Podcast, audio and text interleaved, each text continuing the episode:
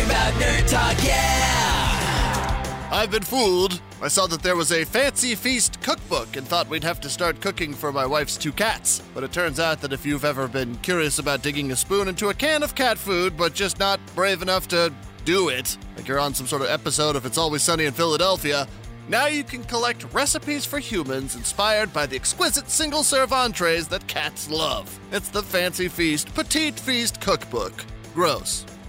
I guess the newest iPhone update will fix the problem with your mask stopping your Face ID from unlocking your phone. Oh, good, the camera systems are getting better at recognition with less information. Excellent.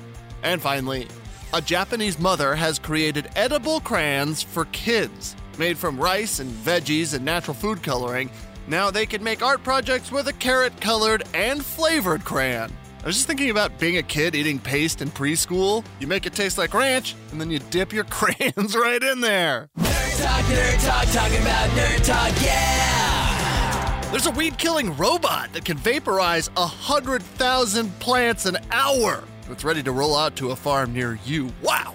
Its secret weapon? Well, lasers, obviously.